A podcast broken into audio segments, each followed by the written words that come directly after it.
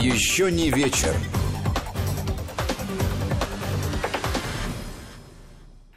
Здравствуйте, студии Вести ФМ э, Гея Саралидзе и Владимир Аверин. Здравствуйте, друзья. И э, мы, как всегда, с Геей обсуждаем события и темы, которые нам кажутся важными. У вас есть право, возможность, может быть, даже обязанность присылать нам свои варианты тем для обсуждения и комментарии. Сделать это можно с помощью WhatsApp и Viber. Пишите, пожалуйста, номер 8 903 170 63 63 для тех, кому удобен WhatsApp и Viber. 8 903 170 63 63 63, либо есть возможность прислать платную смс на короткий номер 5533 со словом «Вести» в начале текста, и она тоже окажется у нас на экране. Ну что, начнем? Начнем. Вот я э, заходил в студию, как раз читая э, сообщение о том, что э, из 32 двух освобожденных в Белоруссии россиян некоторых будут отправлять для снятия побоев. Да, это сегодня утром еще да. информация появилась. Э, на самом деле, насколько я понимаю, там из тех э, сообщений, которые э, просачивались, так скажем. Там есть и сломанные ребра, и серьезные повреждения, там, в том числе сотрясение мозга и так далее. То есть, ну, участие участие этих вот людей, которые были задержаны тогда. И то, то, о чем мы с тобой говорили на прошлой неделе, никаких извинений, никаких вообще, даже намеков на Нет, это. извинения были принесены сыном, вот старшим сыном Лукашенко. Он кто? Он в силовых там, насколько я помню, каких-то структурах, и э, там были в каком-то актовом зале собрали этих ребят, и он там признал, э, вернее, принес им извинения. Ну, на мой взгляд, тут вообще странно. Саша Сосновский по этому поводу, наш коллега, и друг э, заявил, что не совсем понятно тогда. Вот это вот извинение сына за отца. Это что, он извиняется за отца, или это он делает в пику своему отцу, который почему-то не, да.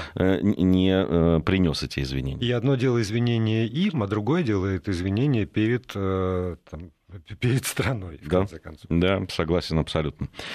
А, вот э, сегодня такие выступления были э, президента Беларуси. Ездил он по заводам, которые там тоже начали акции и где-то даже там приостановили работу. Правда, потом, вот, насколько я понимаю, там, металлургические какие-то предприятия, они возобновили работу в штатном режиме. Видимо, понимают, чем может закончиться, но вообще... Ну, и там кон... просто технология на, на некоторых э, производствах не позволяет совсем остановить работу, ну, потому что потом просто не запустится. Ну, там любая долгосрочная акция на таких э, крупных предприятиях, она вообще чревата. И здесь вообще непонятно, когда начинают забастовку, насколько я понимаю, все те предприятия, о которых шла речь, в том числе и шахтеры, э, это государственные предприятия. И ну, в данном случае, выступая против президента там, или власти, э, люди во-первых, рискуют значит, экономикой собственной страны, э, ну и собственными рабочими местами, в конце концов. И меня очень удивляет, конечно, вот эти заявления оппозиционеров. Вот сегодня глава штаба Тихановская Мария Мороз призвала ко всеобщей забастовке. И при этом, значит, у нее стали, спрашивать, подождите, а деньги как же? Вот. Она заявила, что если понадобится, э, и все перестанут работать, она заявила, не бойтесь, это я сейчас цитирую ее, нас не оставят в беде. В Беларуси уже созданы фонды помощи, Белорусская диаспора также собирает средства по всему миру. Даже Илон Маск спрашивает, чем помочь. Ну вот, э, я не понимаю, то ли это действительно э, госпожа Мороз не понимает, что она несет, либо она действительно думает, что можно там остановить э, производство, остановить экономику, особенно в нынешних ситуациях, особенно после того, да, что экономика страны и так упала довольно серьезно из-за ковидных этих всех дел. И вот сейчас еще ее там поддать этого жару, я не знаю. В данном случае, чем им Илон Маск поможет, для меня большая загадка. Ну, может, Илон Маск не поможет, но бывают такие ситуации в жизни, когда людям э, на, на тот или иной период э, кажется, что или на самом деле, что не в деньгах счастье, и если они считают, эти самые люди, что забастовка – это их способ повлиять на решение вопроса, который опять же, им в этот момент кажется принципиально важным, то, наверное, они как- как-то в состоянии Здесь отказаться. ключевое слово «кажется». Вот мне что-то вот подсказывает. Ну, я думаю, что и в твоей жизни были моменты, когда ты был абсолютно убежден в какой-то момент времени, что вот э, тот, та, та проблема, с которой ты столкнулся, это для тебя самое важное. Спустя 20 лет тебе может так не казаться, но тогда ты был абсолютно в этом убежден. Ну, ты понимаешь, если речь идет о 25-летних там ребятах, ну, сегодня, кстати, очень много было э, интервью с молодыми довольно людьми, рабочими, инженерами там, и так далее, которых спрашивали, а что не устраивает на производстве? Там, да все устраивает. Ну, конечно, зарплату хотелось бы побольше, но так вот я по профессии закончил там такой-то институт, работаю по профессии, я молодой специалист, получил то-то, получил все-то. Но вот, ну а вот если бы... Ну, не хотелось бы. Мне кажется, эйфория. Да, сейчас такая эйфория, да. и кажется, что вот, знаешь, можно по-всякому высказывать свою свое недовольство чем-либо. Я очень хорошо помню, когда в ГДР да, попал вот именно в, в момент, э, вот в 89 году, во время протестов, когда уже там Чакпоинт Чарли э, открывали для прохода, потому что, значит, военные уже отказывались останавливать пограничники э, армии ГДР. Вот, и люди, они, они работали, с немецкой педантичностью. Все ходили, ничего не останавливалось. Потом они приходили, ужинали, и потом выходили, значит, на какие-то акции ходили, там демонстрации, mm-hmm. выходили и так далее. Вот. Не для всех в ГДР это закончилось хорошо, но свою, значит, там, гражданскую позицию, так скажем, они умудрялись высказывать даже в такое, да, там тоже судьбоносное для их страны время, не останавливая производство и не, э, да, там, не руша экономику. Вот да, я... но, но с другой стороны, мы с тобой тоже же наблюдаем ситуацию, когда до того момента, пока э, там, заводы и крупные вот, образующие экономику заводы не объявили о забастовке, или, в случае, какое-то значительное количество рабочих этих заводов, то э, господин Лукашенко вообще никак не реагировал. Он не, не, не встречался, он не считал нужным заявлять о своей готовности пойти на уступки, о которых он заявил, скажем, сегодня. Уже новая конституция и выборы, которые после новой конституции уже, уже как-то вот все-таки с мертвой точки он сошел. А до этого момента он мог говорить, что ну что там, 20 человек не работает. Потом, правда, выходили люди с плакатом «У нас не 20 человек, а 16 тысяч» и шли этой огромной толпой. Но э, он совершенно не, не считал возможным хоть как-то реагировать на происходящее. А по поводу эйфории, э, я абсолютно убежден, вот в этом, в этом убежден, что если бы не было такой обиды людей на, на, на жестокость э, там, правоохранителей и на жестокость, связанную не только с моментом задержания, а вот последующее, то тогда была возможность еще там по-другому, по другим сценариям отыграть эту ситуацию. Слушай, у Лукашенко вообще очень много было сценариев, по которым можно было играть. И, э, в... и эйфория и, это, и, это, и... это э, реакция тоже на эту обиду. Не, ну, все, э, все, что происходит, к сожалению, да, в Беларуси сейчас понятно. И, и видел я и такую эйфорию, и видел я демонстрации, которые там э, практически все начинались с улыбок, с красивых девушек в красивых нарядах, э, значит, э, с, с лозунгами за все хорошее против всего плохого, за процветание, за путь в цивилизацию, в, цивилизацию, там, угу. в семью цивилизованных народов там, и так далее. Все, я все это видел. И, и, и даже в каком-то э, там в молодом своем Э, состоянии даже поддерживал и как-то тоже эту эйфорию испытывал.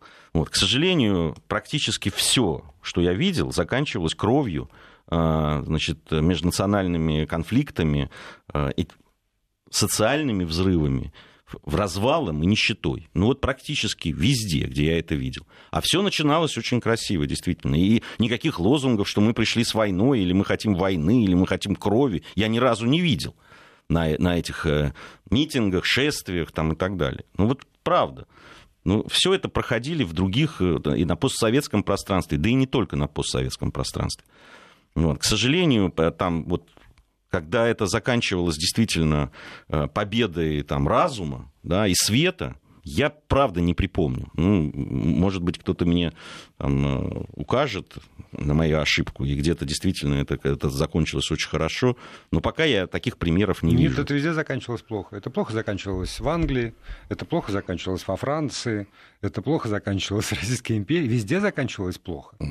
И проходили десятилетия, иногда столетия, прежде чем эти страны э, становились... Да, нет, это, да, даже то, что ты там, ну, там это такие примеры исторические, я да. имею в виду даже постсоветское пространство. Да, то, что я своими глазами видел. Армения, Азербайджан, Грузия, Киргизия, Украина, Молдавия. Пожалуйста, можно... Отсюда вывод следует какой? Что нельзя народ допускать до решения судеб государства? А, а это разве сейчас вот э, народ э, рвется решать судьбу государства? Ну, ты знаешь, когда я вчера видел количество этого народа, который, ну, так или иначе вышел. Уж рвется он решать судьбу государства или нет, но заявляет, опять же, у меня нет причин не верить тому, ну, что да, я слышу. Хорошо, Они лозунг, хотят ну, решить да. судьбу своего государства. Я, я не видел таких вот... Что ты в имеешь в виду? формулировке? Да. Они говорят, уходи. Да. Они говорят, что они хотят честных выборов так. с подсчетом голосов. Так. Вот.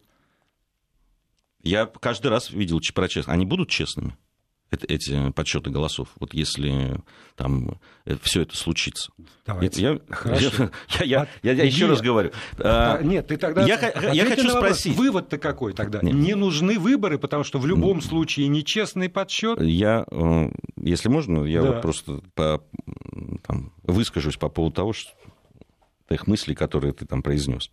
Значит, э, вышли, э, вышло очень много людей. Да, я вчера и в прямом эфире работал, и освещал это, и там люди, которые там находились, корреспонденты и Rush Today, и Комсомольской правды, и наши, выходили, рассказывали, как, чего происходит. Кстати, очень э, в отличие от многих, действительно рассказывали абсолютно подробно и говорили с людьми, и ничего там никто не скрывал, ни количество, нет. Ну, понятно, там, да, пересчитать всех, ну, то, что там были сотни тысяч, это, это совершенно очевидно.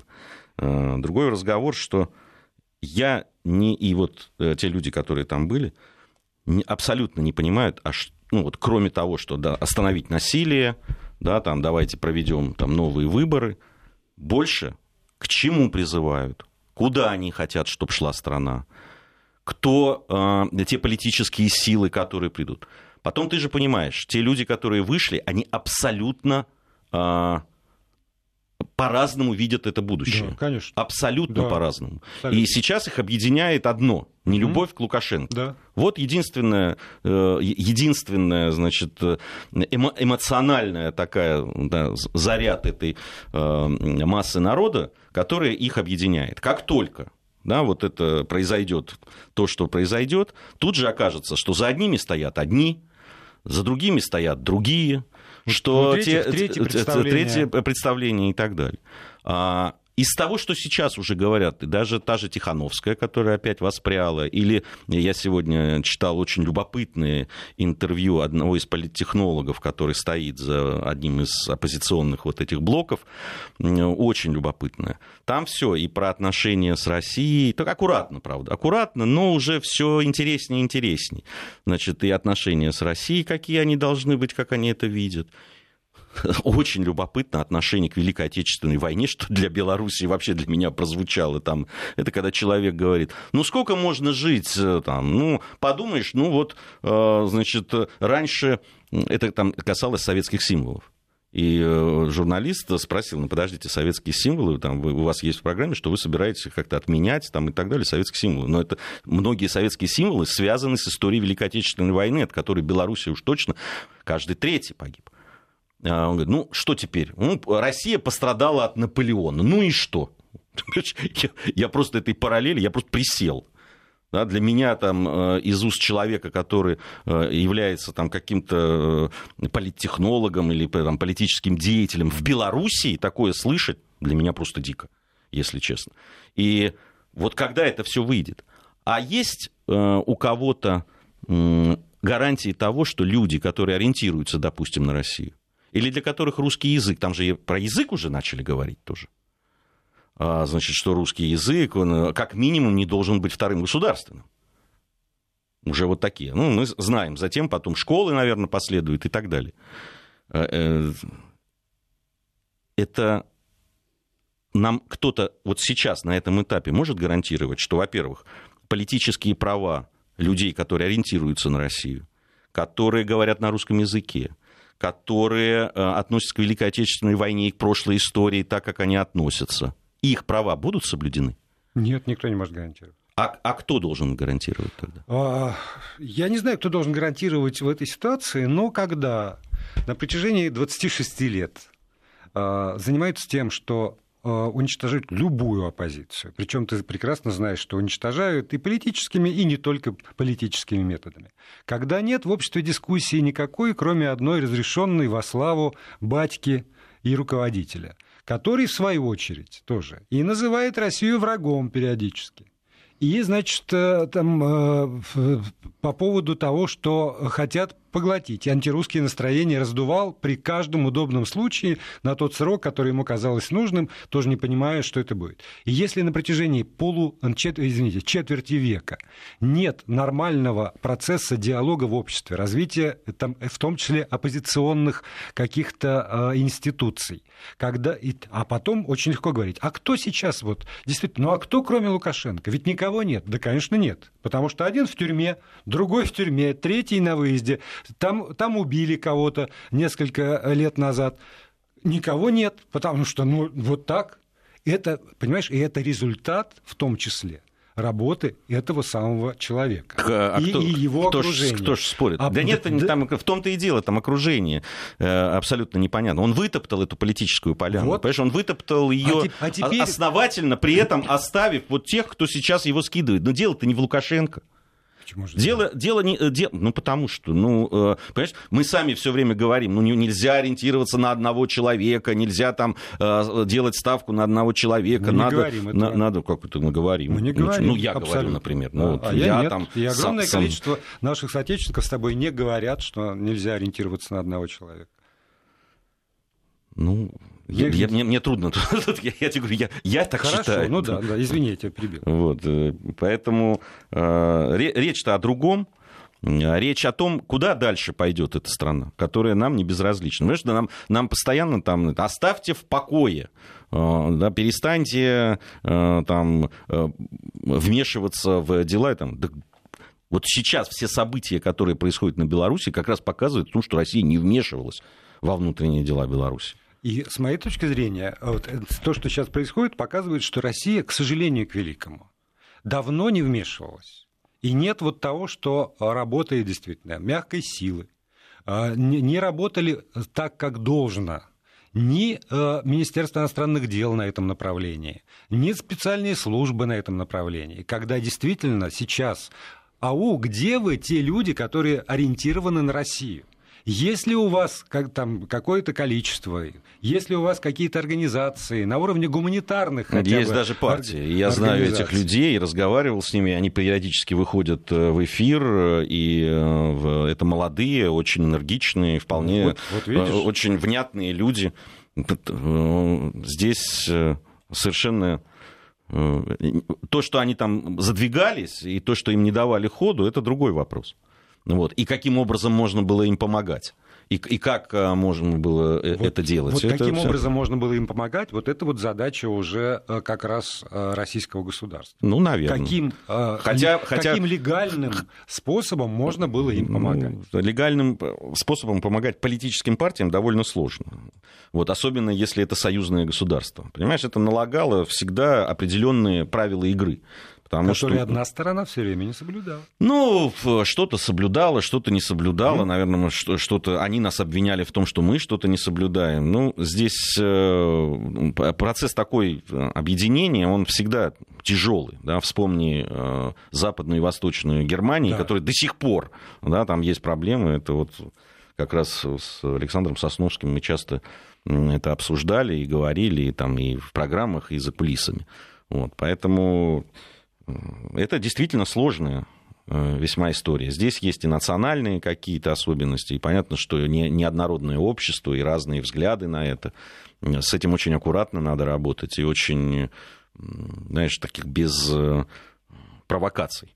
Вот. Но э, то, что на самом деле в эти очень сложные годы, которые мы прожили вместе, что Белоруссия Э, которая все-таки, да, там была на особом положении, и граждане, которые имели возможность да, работать, конечно. и э, поддержка предприятий, которые вот сейчас работают. Они на каких заказах работают? Вот те ребята, которые вышли, они свою продукцию куда посылают? Куда продают? В Польшу? Во Францию? В Германию? Или, может быть, в Великобританию? Да эти ребята Нет, не, конечно. Эти ребята не вышли на улице с лозунгом ни одного трактора в Россию. Да, только, только э, что-то мне подсказывает, Э, э, Володь, что рабочие Южмаша в свое время тоже не выходили с этими лозунгами. Только они эти заказы и эту работу, которая у них была, потеряли. Понимаешь, э, которые были на заказах, в том числе и оборонки там, российской и так далее. Ведь это не Россия отказалась от этого. Нет. Понимаешь, и здесь, ну, понимаешь, здесь, не сказав сказав А, ты вынужден потом будешь сказать Б. Да, Но если вы выходите, я, я вот чего жду если честно. Ну хорошо, вы говорите, вот мы выступаем против того-то, того. Тогда можно хоть кто-то, чтобы э, из этих ребят, которые живут на деньги российских заказчиков, сказал, ребят, мы не хотим проблем с Россией. Но вот то-то, то-то. Понимаешь? И, и не ходили бы там э, с... Объясни мне, их, если их не устраивает Лукашенко, зачем они ходят с флагами э, Замагар, там, и, у которого очень нехорошая история, у стяга этого бело-красно-белого. Очень может быть, что они не знают, что у него очень нехорошая жаль, история. Жаль. А, а почему им не рассказали про это? Вот я не, я не понимаю. Ну, это тоже, видимо, беда Лукашенко. Может, у него он не знает, насколько это нехорошая история потому что лозунг, как ты знаешь, «Живее Беларусь», это было поводом э, некоторое время для того, чтобы забирать в кутузку. Вот несмотря на то, что парламентская газета выходит по тем же самым. Там много всего, э, это, и потом это, это, правда, это другая страна, и она переживает сейчас момент, когда очень многие люди, я с тобой абсолютно согласен, пребывают в эйфории которая стала ответом на преодоление или там, на, на победу вот, э, хотя бы по поводу там, укращения силовиков, которых спровоцировало э, там, не знаю, Лукашенко, потому что без приказа ну, не поверю, что можно просто мочить людей до, там, не знаю, синевы спины и переломанных ребер, вот просто так, потому что... Ну, их кто-то так настроил, их совершенно так, очевидно. Да, их так настроили. Там, э, я, я а, читал а, очень а, любопытное а интервью силовиков. Этого, потому что действительно нет сменяемости, нет нормального демократического процесса. В Америке не, есть демократический процесс нормальный? Не Америка, я тебе давно не, говорю, вообще подожди. Ты говоришь, это из-за того, что нет демократического процесса. Да. Во Франции есть демократический процесс? В Соединенных Соединенных Штатах есть, в Великобритании и он есть. в разные годы по-разному протекает. Вот как-то вот как-то тоже нету порядка никакого, к сожалению. Еще не вечер. Продолжаем программу. Гей Саралидзе, Владимир Аверин здесь, в этой студии. Вы у своих приемников и пишите нам сюда. Спасибо большое почти всем, кто пишет, за редчайшим исключением. А вот на номер 8 903 170 63 63. Это для тех, кому удобен WhatsApp и Viber. 8 903 170 6363. Либо э, смс-портал, короткий номер 5533, слово «Вести» в начале э, текстового сообщения и, ну, и деньги за смс-ку. И все будет будет хорошо. Ну, вот я хочу привести одно из... Тут несколько таких сообщений похожего содержания. Вот некто Донна Анна из Беларуси нам написала. У российского государства своих за чертой бедности более 20 миллионов. Вот о них и говорите. Мы потомки великого княжеского, княжества Литовского. Когда русские гнулись под татарами, у белорусов уже был Франциск Скорина. Вот так вот. Скорина у них был. Когда русские гнулись под татарами. Понимаешь? И Великое княжество Литовское. И вот, и, ну, видимо, историю э, белорусов, да. За точку отсчета она берет Великое княжество Литовское. Да. Я могу взять за точку отсчета несколько там, пару веков раньше, например, и тогда будет совсем другая картина. Оно, она не за точку отсчета берут э, э, образование государственное, в котором белорусские э, люди, э, э, этнические белорусы, хотя тогда немножко по-другому это все называлось, да, какое положение имели? Гнулись. Да. Ну, вот, понимаешь, да. это, тебе ничего это не напоминает, вот эти вот да смс-сообщения? Нет, нет, нет я, я абсолютно разделяю твои тревоги, твою озабоченность тем, что сейчас наступил такой момент, когда есть огромное количество вопросов, на которые нет ответов. И мне действительно, вот лично мне, чрезвычайно не хочется, чтобы Беларусь, там, рабочие на этом заводе остались без заказов. Чтобы Белоруссия превратилась в страну недружественно настроенную по отношению к Российской Федерации. Чтобы, в конце концов, та система оборонная, давайте будем тоже не забывать об этом, которая выстроена за последние многие годы, общая на, на две страны уж точно совершенно, не оказалась разодранной, и это не нанесло ущерб, ну, прежде всего, мне, как гражданину Российской Федерации, и очень многим моим соотечественникам. У меня нет ответов на вопросы, которые ты задаешь. Но я пытаюсь еще, помимо всего прочего, понять, как, а каким образом так случилось, что этот момент вот настал вот такой. И, к сожалению, к великому, для меня, во всяком случае, один из э, возможных ответов – это то, что политика руководителя этой страны Александра Григорьевича Лукашенко и людей, которые так активно его поддерживали на протяжении многих лет, принесла эти плоды. Но, с другой стороны, я тоже не могу не сказать, что еще несколько лет назад подавляющее большинство белорусского народа любило его и хотело его. А, наконец, настал тот момент, и здесь вот, э, наверное, э, можно говорить о какой-то таинственной природе э, любви к лидеру. Это, это почти как, как любовь вот, людей. Потому что вот любишь, любишь, и вдруг ты понимаешь, что все, не люблю. И вот этот момент настал, а больше не любит. А он за эти годы не создал такую систему, которая бы могла продолжать существовать там, без него, он продолжает говорить, что и я умру, типа, а ничего не сломается. И, и, и меняет свои показания там на каждом я, шагу. Вот правда, мы все время сваливаемся на э, Александра Григорьевича. Да, мы о нем очень много говорили, а уж я в своих этих стримах э, на канале Соловьев Live в бывших говорил еще больше. Дело э, в другом. Мне вот лично, как человеку, который там кровно, да, в прямом смысле этого слова связан с Белоруссией, вопрос а, Лукашенко, он вторичен для меня сейчас. Я понимаю, что он первичен для тех людей, которые выходят, которые вышли, да. но для меня да. вторичен. Причем не, не только как а, гражданина России, но и как для человека, у которого просто родственники да, в Беларуси, друзья и близкие люди живут. Да и вообще этот а, народ, который, к которому я отношусь с большой любовью и симпатией. И для меня-то абсолютно там, главным и самым важным остается вопрос, понимают ли они, что они сейчас делают, и куда их ведут. Я-то абсолютно уверен, что сейчас там за теми людьми, протестующими, даже в темную, за частью, так скажу, тех людей, которые выходят, для тех, кто модерирует очень часто и так далее, что за ними стоят совершенно другие силы которым наплевать на белорусский народ, на их экономику, на их историю, на их культурные особенности и так далее. Если мы посмотрим, что такое Белоруссия да, сейчас в современном геополитическом мире, да, и поймем, что это, ну, в общем, небольшая европейская страна с э, очень специфической экономикой, которую Александр Григорьевич выстраивал, да, которая очень зависит от э, России и зависит от того места, которое она сейчас геополитическое заняла между Западом и России, который извлекает э, э, довольно серьезные дивиденды из этого положения, да. которое в военно-политическом смысле зависит от России, так же, как в, как в чем-то Россия зависит, безусловно, от э, геополитического положения Беларуси, но у которого нет выхода к морю, у которого, в общем, довольно ограниченные возможности транзита там и так далее, да, из которого, ну, можно было что-то сделать.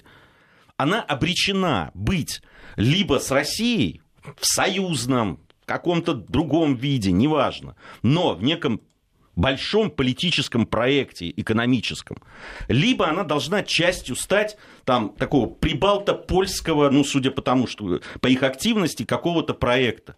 Становиться сейчас э, частью э, проекта Польши в ее современном виде, которая абсолютно националистическая – да, и которая э, в гробу в белых тапочках видела белорусская идентичность и ее особенности, и ее прошлое в, угу. в этом э, государстве, понимаешь? Я вот это абсолютно четко понимаю. Я не, я, я не, и, по-моему, в Беларуси очень много, ну, судя по тому, что я с, как, э, с теми людьми, которые разговаривают, тоже это понимают. Конечно. Но, но вот э, по поводу того, что эти люди там за кулисами, э, опять же, ты, ты прекрасно знаешь, что вот этот э, триумвират этих там девочек, как говорил Лукашенко, он образовался ситуативно. Там все представляли разные совершенно структуры, разные направления даже. Ситуативно их сбили, сбили в кучу. А если бы их не сбили, например, пытаюсь я себе задать вопрос. А если бы те люди, которые вот за одним стояло там одно, а за другим совершенно другое, как нам опять же рассказывали там официальные белорусские источники, и у них была бы возможность хотя бы в ходе предвыборной кампании высказывать свои взгляды. А теперь да, а теперь вот, а теперь все в тени. И в этом ужас что все время загоняют в подполье, все время загоняют в тень. И те люди, которым из тени, из подполья удобно работать, этим замечательно пользуются. А какие-то другие люди, которым как раз удобнее и честнее работать с открытым забралом, они оказываются в тюрьме. И вот, вот это вот, увы, и, а в итоге, увы, стране, увы, будущему обеих стран, в конце концов, и, и народов, э, и, и того, и другого государства. Вот что меня не устраивает. Когда не дают, не дают возможности вести открытую, честную дискуссию, а когда всем удобнее решать под ковром или с подполья ну, написали, а Австрия, у них есть выход к морю? То есть вы считаете, что история Австрии, да, там ее положение геополитическое... У Австрии еще какой был выход к морю? Ребята, давайте вспомним, как вся Адриатика была у ног Австрии и, и Черное море у ног Австрии. Что это? Австрия выход к морю. Ха-ха. То есть вы считаете, что сейчас Белоруссия может стать второй Австрией, я так понимаю, да? Ну что ж, ну, давайте, будем, будем надеяться на это тогда. А, ну что, может быть, давай мы... Есть еще одна тема, которая, мне кажется, давай. очень стоит того, чтобы ее обсудить. Беларусь, я так понимаю, у нас будет перманентно сейчас при... присутствовать в, в наших программах. А, сегодня на законодательном уровне запретили а, такую... Ну, это не организация, да, там некая неформальная, наверное, да, там АУЕ, то, что называется. А, это вот, да Э, арестантский что-то там уклад э, един, что-то вот так оно расшифровывается. Э, ну, на мой взгляд, это давно должно было произойти. Другое дело, я не совсем пока понимаю, собственно, а как будет Структура работать это да, закон. Запрет. То есть есть есть закон, по которому люди, которые причисляют себя к некой там вот воровскому миру, касте, вот этому и так далее, они могут, то есть только за признание этого они могут получить тюремный срок. А, кстати, одна из первых э, вот таких законов появилась в Грузии в свое время, и э, действительно это позволило очень ну, большую часть вот это так называемого воровского да. Да, мира, этого воров в законе сажать. Причем там такие сроки были, там ты признаешь, если еще что-то даешь, там для лет 6 сразу давали и вперед. Э, и, и это, этим самым выдавили очень многих воров в законе из Грузии, где прямо там расцветало это. С другой стороны, э, как здесь это будет работать сейчас, я не знаю. Но то, что это огромная проблема, это действительно так. Ты знаешь, я сам, э, можно подумать, что это вот сейчас только появилось, или это было когда-то там в начале 20-х э, годов, э, да, там, после гражданской войны, когда тоже были все эти воровские какие-то структуры, то я тебе могу сказать, когда я вернулся, да, там, пошел в пятый класс, вернулся из э, Афганистана, где я поработал, а я ходил в школу, я был абсолютно, ну, то есть это была такая школа, четыре класса, всего первый, второй, третий, четвертый, там, 15 э, детей в каждом классе, и понятно, что мы были пионеры, мы были вот воспитаны на такой литературе, это я был абсолютно абсолютно советский, прямо, можно сказать, книжный мальчик такой вот, со всеми вот этими э, идеями в голове. И я приезжаю в Грузию, в город Рустави, иду в школу и сталкиваюсь с тем, что есть какие-то так называемые воровские законы, понятия. На там, уровне подростков. На, я тебе говорю, вот. пятый класс. Нет, я, я подчеркиваю, потому да. что у меня аналогичная история. Пятый есть. класс, понимаешь, когда угу. ко мне подходят и, и спрашивают, какой ты масти. И тут я, мне, у меня просто начинает как-то да. разрываться мозг, и я начинаю говорить, какой масти? Я знаю, что лошади бывают какой-то масти, там я вообще ничего не понимаю. И меня, значит, потом уже там э, ребята дворовские, там из двора, там друзья, с, которыми я еще тогда дружил, когда уезжал, да, да, да, да, и они меня начали просвещать. И я, у меня волосы дыбом. Я просто не понимаю, о чем идет речь.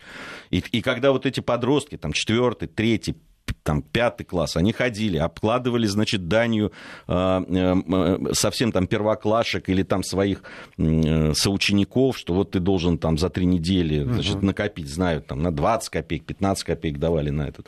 Надо, значит, накопить рубль, потому что мы собираем на общак, говорили они, мы будем греть зону и так далее. Да. И вот это все существовало. Это я сейчас рассказываю не какие-то там истории из начала 90-х. Это простите меня, 70-е годы, Советский Союз, да, застой, самое что ни на есть. И насколько я знаю, примерно то же самое было там, ну, в Закавказке, на юге э, России, на э, Украине и так далее. Вот это все махровым цветом цвело. Я тебе могу рассказать историю про, про это же, но э, связанная совсем не с югом и не с, э, там, с Кавказом, а скорее с Сибирью и там, Забайкальем. Потому что ну, так, так получилось, что часть моих родственников живет э, в Сибири, а там, друзья есть оттуда. И совершенно аналогичные рассказы, связанные там в одной ситуации с концом 90-х годов, а в другой ситуации, в общем, уже вполне э, с началом десятых годов, когда вот можно не повторять, один в один, когда надо знать, как подойти, когда надо знать, как ответить на какой-то вопрос, я сейчас не воспроизведу, потому что э, у меня в этом смысле было счастливое детство. Вот я, я прошел мимо этого. Я, я не, не, не запоминаю даже эти вопросы и ответы, которые надо дать. А в противном случае получается, что этот мальчик там 10, 14, 15 лет оказывается изгоем, он побиваем, или он все время в противостоянии и там научается бить всех вокруг так, что к нему боятся подойти. Но все равно вот через это все решается. А дальше все тоже вот дань, общак, зона, тудым-сюдым. И когда мне про это рассказывали, я э, понимал, что, вот еще что, свое бессилие. То есть мне там э, ребенок фактически рассказывает про свою жизнь, и, в общем, он, конечно, не просит у меня совета, но подразумевается, что я взрослый дядька, ну как-то же должен что-то посоветовать. А я чувствую свою абсолютную беспомощность. Как вот в, в этой ситуации поступать этому маленькому человеку, который даже не хочет это все принимать. Не хочет, это против его натуры. Но при этом, а как этому противостоять? а как хотя бы быть нейтральным и заставить их быть нейтральными по отношению к себе. И когда вот э, там, сегодняшнее решение по поводу признания экстремистскими, это, конечно, история которая позволит какие-то вещи решить э, с помощью правоохранителей. Ну, действительно, там, признаешь себя вором в законе, иди в тюрьму. Но когда это, опять же, какие-то пацаны на уровне 12-13 лет, которые живут вот в этих понятиях, в этой идеологии, что с ними делать? У меня нет ответа на этот вопрос. Я не знаю, есть ли ответ на этот вопрос у, у, там, у педагогов, у российской школы, у тех людей, которые работают с детьми я развожу руками только. Потому что, правда, у меня ощущение, что лично я абсолютно бессилен. Спрашивает Александр Полунин э, из Краснодарского края, написал, было это понятно, сейчас-то почему это огромная проблема? Да потому что это то же самое. То же самое. Да это то же самое, понимаете, да. это параллельный мир. Это дети, которые, где э, вот эта э, культура, а, уж простите, за что я слово культура употребляю, э, субкультура, да, да, закавыченная, да, АУЕ, где она процветает прежде всего? Она не в столичных городах процветает, ну, может быть, где-то на окраинах. На самом деле это э, сибирские города, да, там, которые депрессивные, какие-то маленькие да. города, где э, абсолютно замещается вот этой культурой отсутствие другой, понимаете, настоящей культуры. Я абсолютно в этом уверен. Отсутствием театров, отсутствием э, э, э концертных залов, отсутствием э, хорошей школы, э, отсутствием... спортивных секций и так далее. Отсутствием, отсутствием другой жизни. Отсутствием понимаете? хорошей работы у родителей этих да. детей, между прочим. Потому что одно дело, когда есть э, пример ну, там, успешной жизни честным трудом, а другое дело, когда, значит, вот э, как в этом сериале сейчас э, очень, популярном, э, значит, кабельные закрыли, щебеночные на грани закрытия, работы ни у кого нет, и дальше получается, что пример успешной жизни есть только у одних людей, про которых все знают, что они бандюки.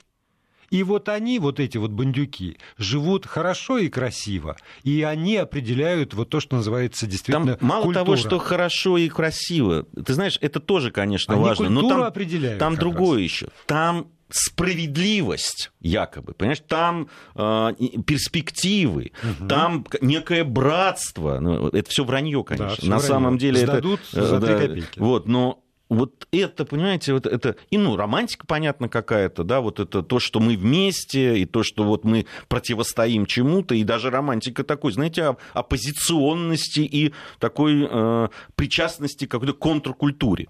Вот это, это, конечно, проблема. Это огромная проблема. Если в советское время это, на мой взгляд, было то, что э, э, все официальные, да, вот э, эта история. Потому что вот там, где было настоящее, когда я жил вот в этом э, поселке советских специалистов, там были действительно люди, которые верили в то, что говорили. И, и- и я, ребенок, им доверял абсолютно. А когда я приехал, вдруг я увидел стеклянные глаза этих э, э, комсомольцев, которые приходили в наши пионерские там отряды. А уж про пионерскую э, э, вот эти все мероприятия я просто соловянными глазами люди, которые абсолютно ни, ни во что и ни- никому не верили. И, конечно, тут же происходил вот этот перекос. И тут же происходила какая-то параллельная жизнь. Она меня абсолютно увлекала. Вот ты говоришь э, остаться э, нейтральным. Вот мне каким-то образом удавалось. Ну, потому что спорт, потому что да, там все время И был занят. прежняя. Потому, при- что ты, конечно. потому что ты знал, Да. что есть другая жизнь. Да, конечно. У тебя все равно был образ Безусловно. этой иной жизни и иной культуры. А когда у тебя его, его этого образа не сформировано Конечно, с молодых конечно, ногтей, совершенно. тогда это кажется единственно возможно. Ты- А как иначе? Володя, абсолютно именно прививка, да, потому что я помнил, как меня принимали в пионеры. Для меня это был, я до сих пор помню в деталях абсолютно все то, что происходило. И, конечно, у меня было просто какая-то ну, броня. Я, я считал, что это правильно, и до сих пор очень многие вещи считаю, что это И правильно. у меня очень многие вещи, которые я говорю, что я, мне повезло, я прошел мимо этого. Я даже да- знал, что это существует, но э, так сложилась моя жизнь, что я как раз в это не погружался. И это тогда в моем детстве не было, ну как бы непременно погружение. А вот то, что я слышу как раз от э, там, молодых ребят, которые выросли в небольших и зачастую депрессивных городках, э, там, по всей, можно сказать, России, для них это оказывается, увы, единственным и обязательным образом жизни, из которого потом многие там э, вырастают, поумнев, а кто-то, к сожалению, к великому остается погрязшим в этой ситуации. Все у нас, да? До завтра. Да, спасибо большое. Всего доброго. Еще не вечер.